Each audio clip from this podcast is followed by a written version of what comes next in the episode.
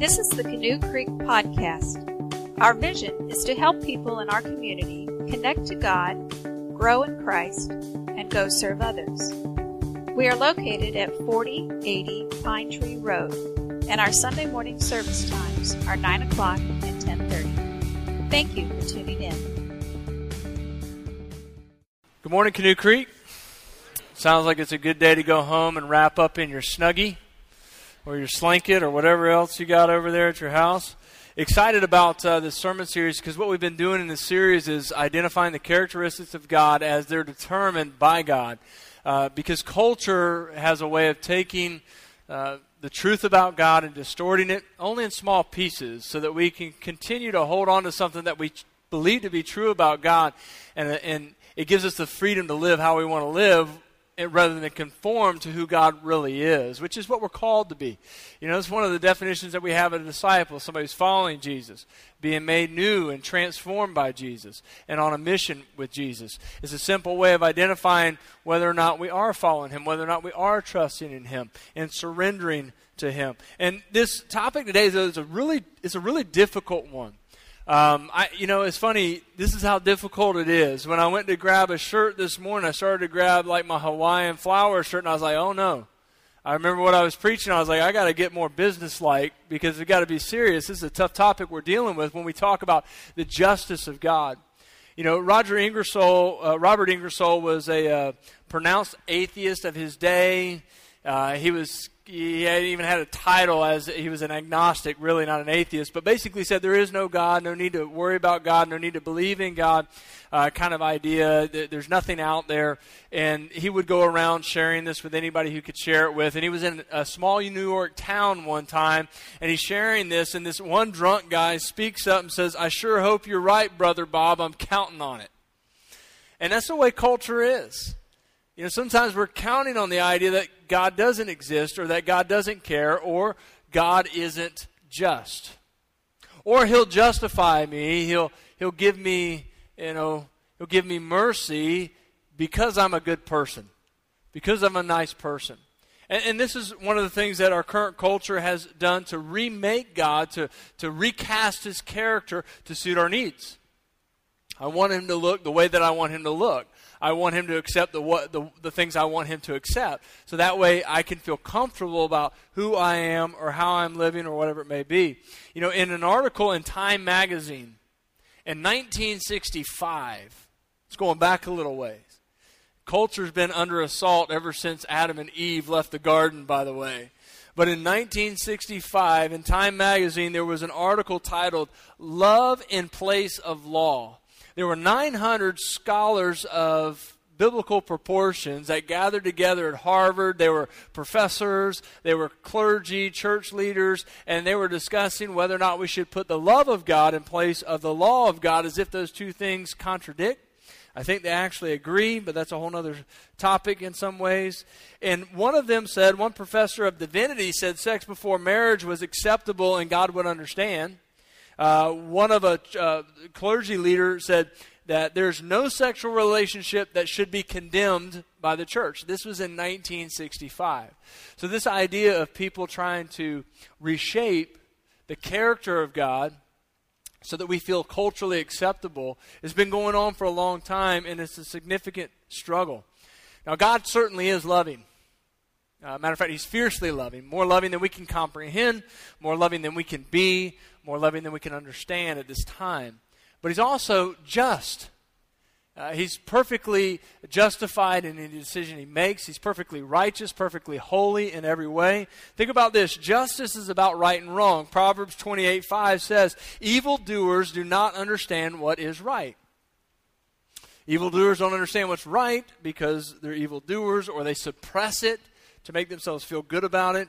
Uh, justice also leads to judgment. These are the words of Jesus himself when he says in Matthew 13 The Son of Man will send out his angels, and they will weed out of his kingdom everything that causes sin and all who do evil. They will throw them into the burning, blazing furnace where there will be weeping and gnashing of teeth. Often, when people say, well, Jesus was just about nothing but love, but he was also about justice as well. And he himself said that. Those are his words.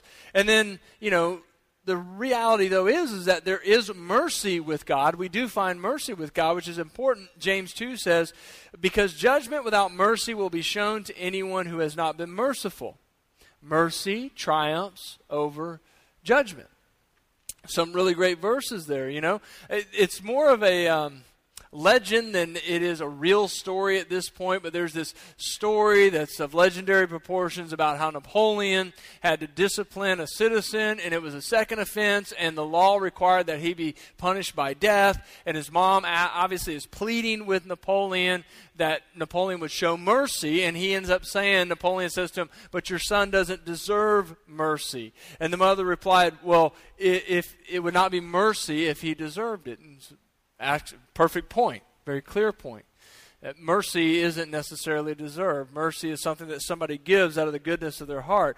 But the issue is, is how does God balance his his perfect, fierce love for anything righteous, anyone righteous, with his absolute necessity to be just? Because just like last week we talked about, God isn't just simply following some sort of standard to be good. God is the standard of good. He's not following some sort of standard to say, okay, I'm following underneath what I consider to be my standard of justice. No, He is justice. He is just. It's His character, it's His nature. How does He balance those two? Let's take a look at an interesting story. Genesis, real easy to find. Uh, Genesis chapter 18. Just go to the first book of the Bible. You can use a Bible like this that are on the racks in front of you if you didn't bring one. And if you don't own one, you can keep that Bible in front of you on the rack, take it home with you. In Genesis chapter 18, we find a very interesting story. Abraham, who's to be the father of the Israelite nation, he. Um, he encounters three special visitors. One of them is described as the Lord, and uh, we would assume the other two are angels or just this envoy with the Lord. Is basically God making himself visible in, in a physical presence to, to Abraham. And this is an interesting story which you know ends up flowing out of this. There's a lot more to it that comes before it, more that comes after it. As it is, it's pretty long as it is. So, so I'm going to read it for you though, but want to kind of give you the context of what's going on. Abraham having a conversation in a sense with the Lord, manifested as a human, face to face. And here's what we read beginning in verse 16. Genesis 18, verse 16.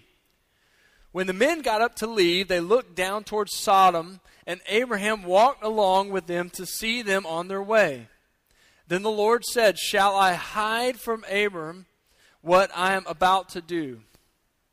Abraham will surely become a great and powerful nation, and all nations on earth will be blessed through him. For I have chosen him so that he will be he will direct the children and his household after him to keep the way of the Lord by doing what is right and just so that the Lord will bring about for Abraham what he has promised him. Then the Lord said, The outcry against Sodom and Gomorrah is so great, and their sins so grievous, that I will go down and see if what they have done is as bad as the outcry that has reached me. If not, I'll know. Then the men turned away and went toward Sodom, but Abraham remained standing before the Lord. And then he approached uh, him and said, Will you sweep away the righteous with the wicked? What if there are 50 righteous people in the city? Will you sweep it away and not spare the place for the sake of the 50 righteous people in it? Far be it from you to do such a thing, to kill the righteous with the wicked, treating the righteous and the wicked alike. Far be it from you. Will not the judge of all the earth do right? The Lord said, If I find 50 righteous people in the city of Sodom, I will spare the whole place for, the, for their sake. Then Abraham spoke up again. Now that I have been so bold as to speak to the Lord, though I'm nothing but dust and ashes, what if the number of the righteous is five less than 50? Will you destroy the whole city for the lack of five people? If I find 45, he said, I will not destroy it. One of the things that we learn in the story about Abraham, He doesn't know how to negotiate. All right? And he doesn't know how to take yes as an answer. He started way too high. He should have started way lower. Once again, he spoke. What if only 40 are found there? He said, For the sake of 40, I will not do it. Then he said, May the Lord not be angry, but let me speak. What if only 30 can be found there? He answered, I will not do it if I find 30 there. Abraham said, Now that I have been so bold as to speak to the Lord, what if only 20 can be found there? I, I can see the Lord saying, Really, Abraham, we still going here? He said, For the sake of 20, I will not destroy it. Then he said, May the Lord not be angry. Oh, but I am. No, I'm just kidding. But let me speak just once more. What if only 10 can be found? He answered, For the sake of 10, I will not destroy it. When the Lord had finished speaking with Abraham, he left, and Abraham returned home. He should have started with 10. He might have got down to 1. This is an interesting story and there's a couple of things that really pop out to us when we talk about the justice of God and how does he balance that justice with the fact that he is also loving. He, his, his justice demands that something that is some guilty party receive the punishment for that guilt, but at the same time, his love desires to dispense with that guilt. Well, one of the things that really pops out here is that the statement where God or the Lord in this angel form or something. I don't know how all that works, but he says, Should I reveal to Abraham what is about to happen? That's a really great statement. Now, it's one of those statements where you're talking to somebody else, but the person you're talking about is standing right there, and they overhear it. And once you say that, you're like, well, now you got to tell me.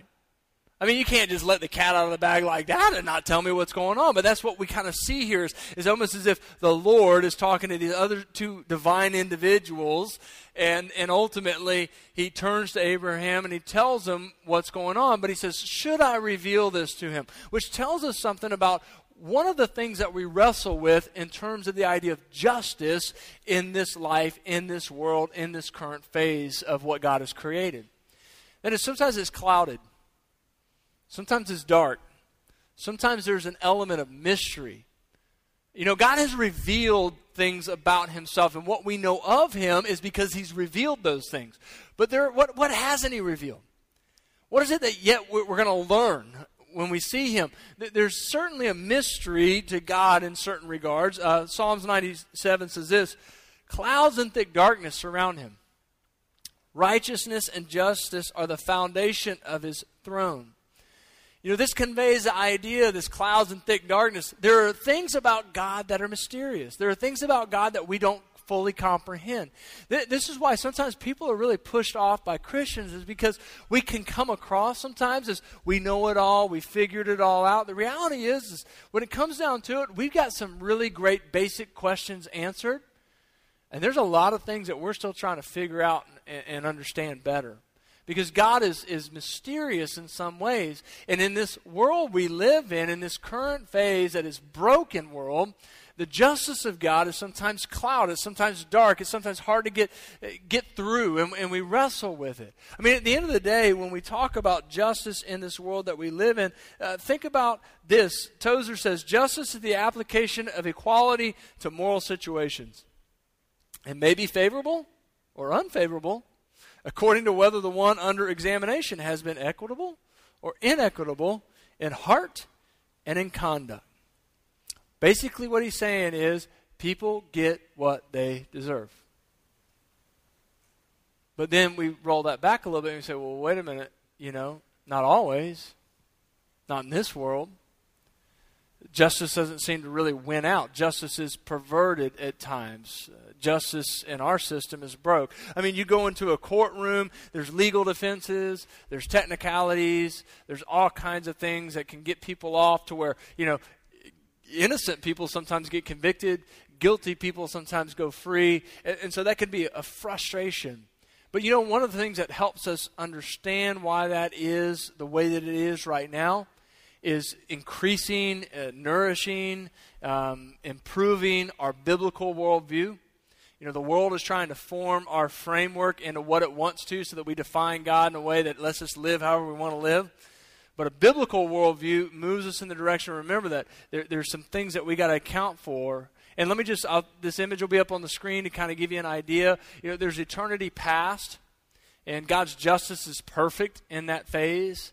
And we kind of go into the phase that we're in right now, time as we know it, time as we understand it. There's obviously the description of eternity past in Genesis 1 and 2, description of eternity future in Revelation 21 and 22, but then that gets us to eternity future. And when we think about this cloudiness of God, that the mystery of God, how justice is clouded, not always served, like it says there, that from his throne, this foundation is righteousness and justice.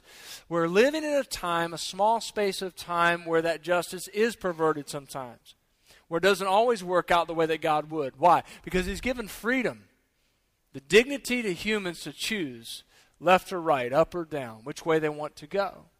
And so, unfortunately, sometimes justice is perverted, but it's only in that small season of time. An eternity past and an eternity future, and all of that time that we will reside in the presence of God and be separated from the presence of anything evil and any injustice, God will right every wrong.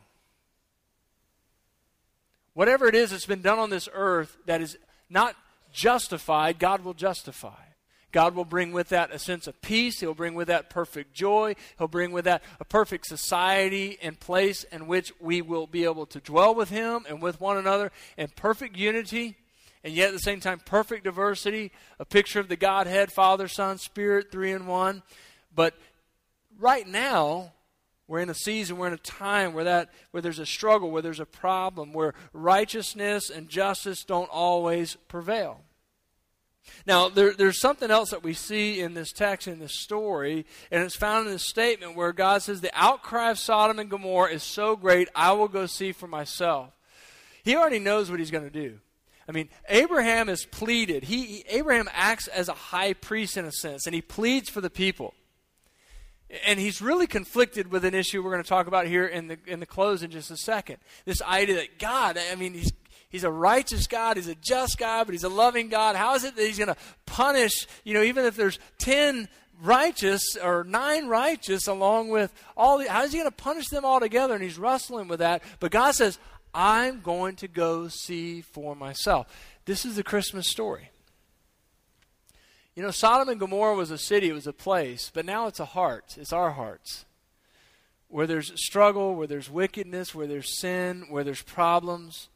And, and what is Christmas other than the fact that God came to see for himself what's going on? What can I do?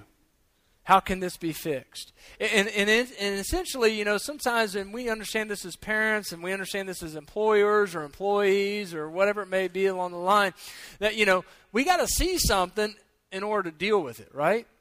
That you know we get one kid that comes to us and gives us a story then the other kid comes to us and gives us another story and those stories conflict. So we just punish all of them equally the same and say well if you didn't do it you probably did something that you deserve punishment for anyway. Um, that's at least how it works at my house. Not sure how it works at yours. So you know but but you got to see it right? If i can just catch him in the act if i can see what's going on then I know that I can deal with it. And that's really what this is about. The outcry of Sodom and Gomorrah is so great, he says. Whatever it is that they're doing, however it is that they're perverting the justice or the will of God, God is going to punish that. Sin requires punishment. C.S. Lewis puts it really well in his uh, book called Mere Christianity. He says this These then are the two points I wanted to make. First, that human beings all over the earth have this curious idea that they ought to behave in a certain way and cannot really get rid of it. Secondly, that they do not, in fact, behave in that way. They know the law of nature, they break it. These two facts are the foundations of all clear thinking about ourselves and the universe we live in.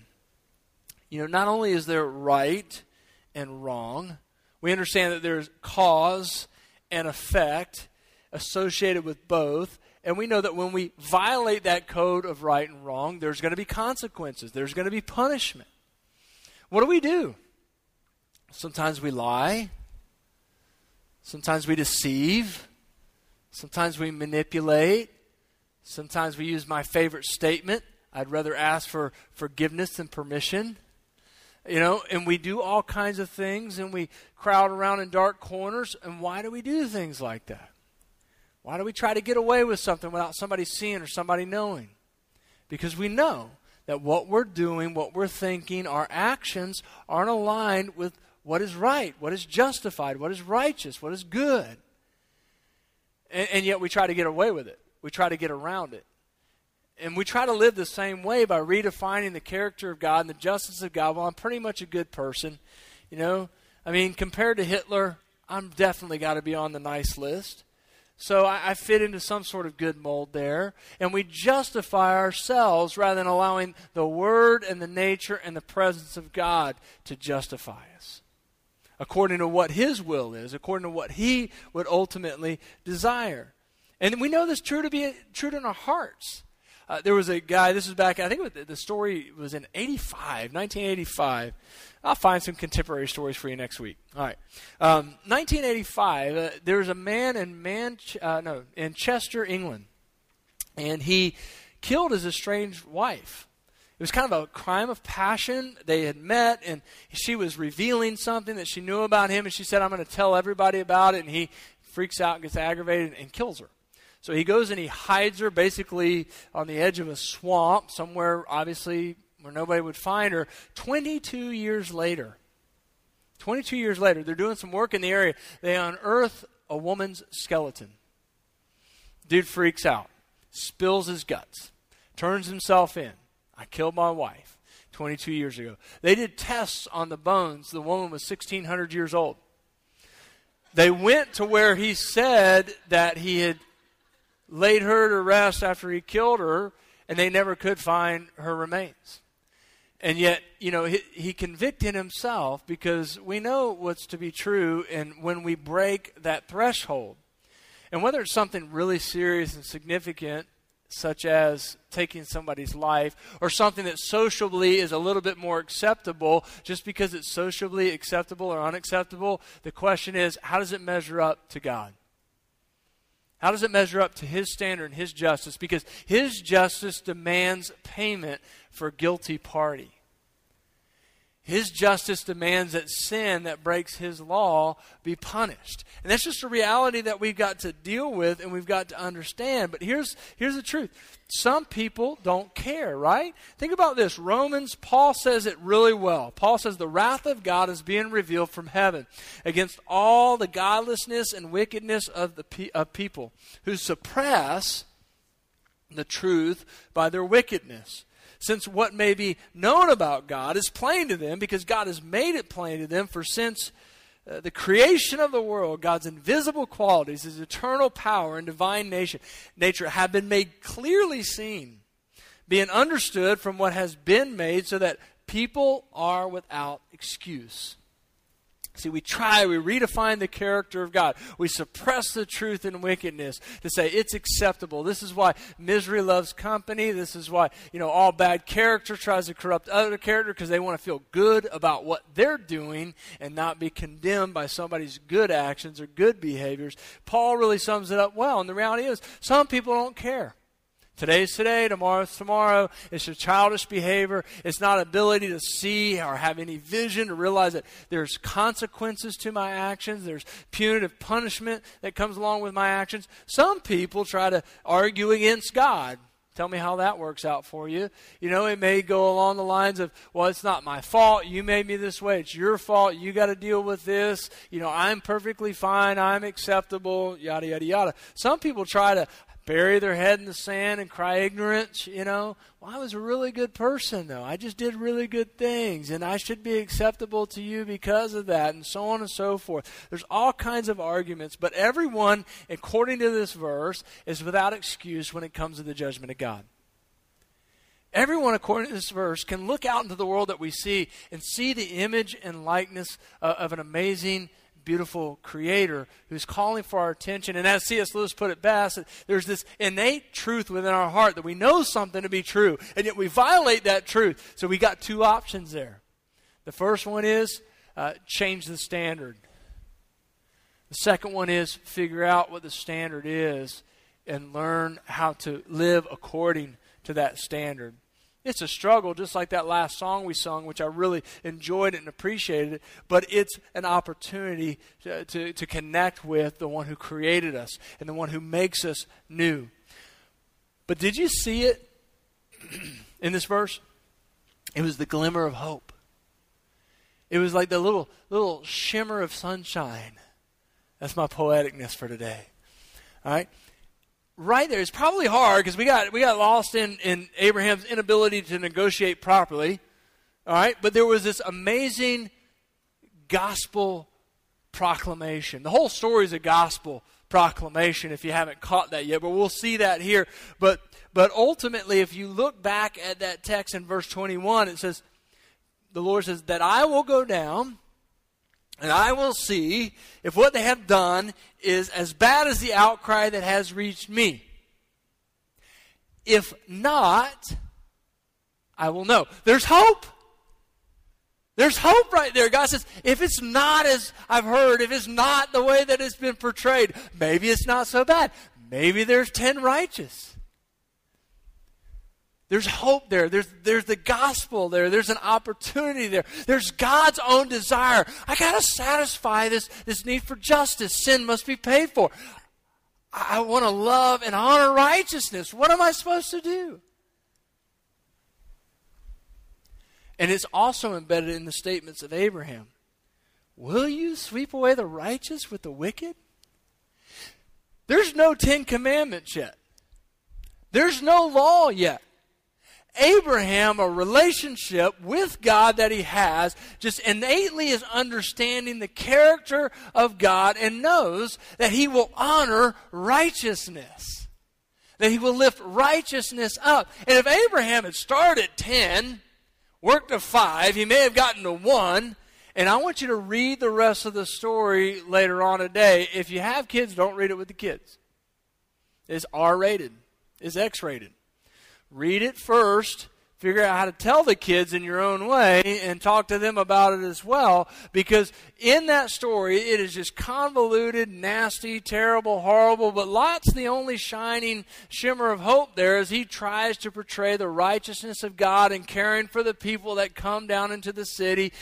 But Lot's not a member of that community he's, he's not ultimately a, a member of that city he's a sojourner moving his way through and so in a sense even if he got down to one righteous i think that God would have done what he did, and that is in punishing Sodom and Gomorrah.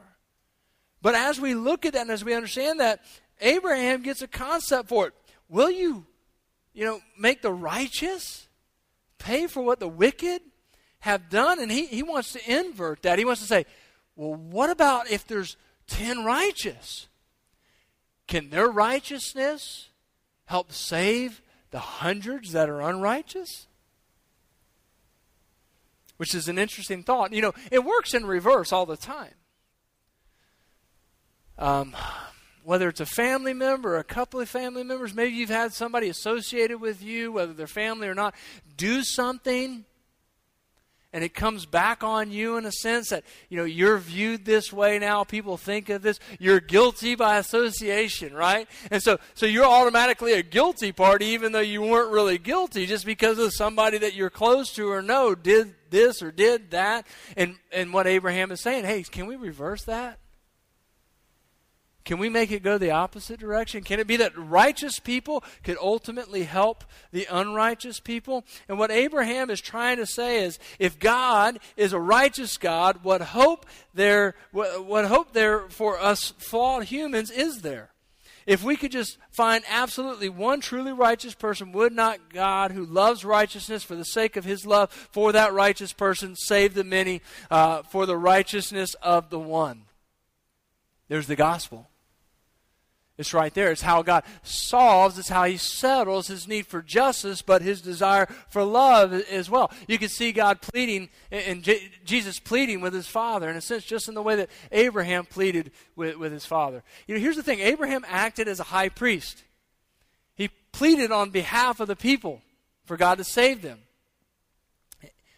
But there's one who comes later, as according to Hebrews, uh, that, that Jesus is our high priest, and he pleads for us. And God says, Well, you know, I paid for the debt, I paid for the guilt. I was perfectly righteous.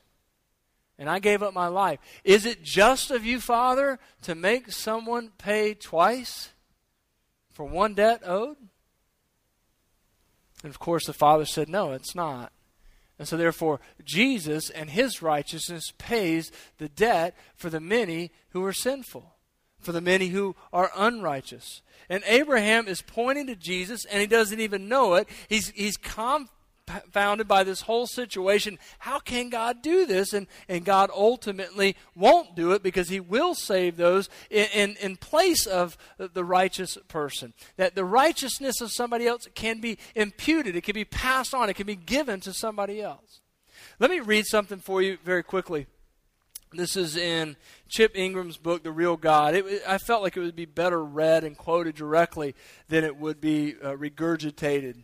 All right? This is what he says Hell is the clearest evidence that God is serious about preserving the dignity and freedom of humanity. Let me, let me read that again.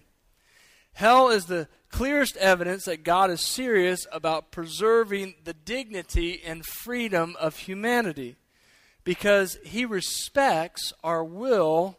He has reserved a place for those who say, I am the captain of my own ship.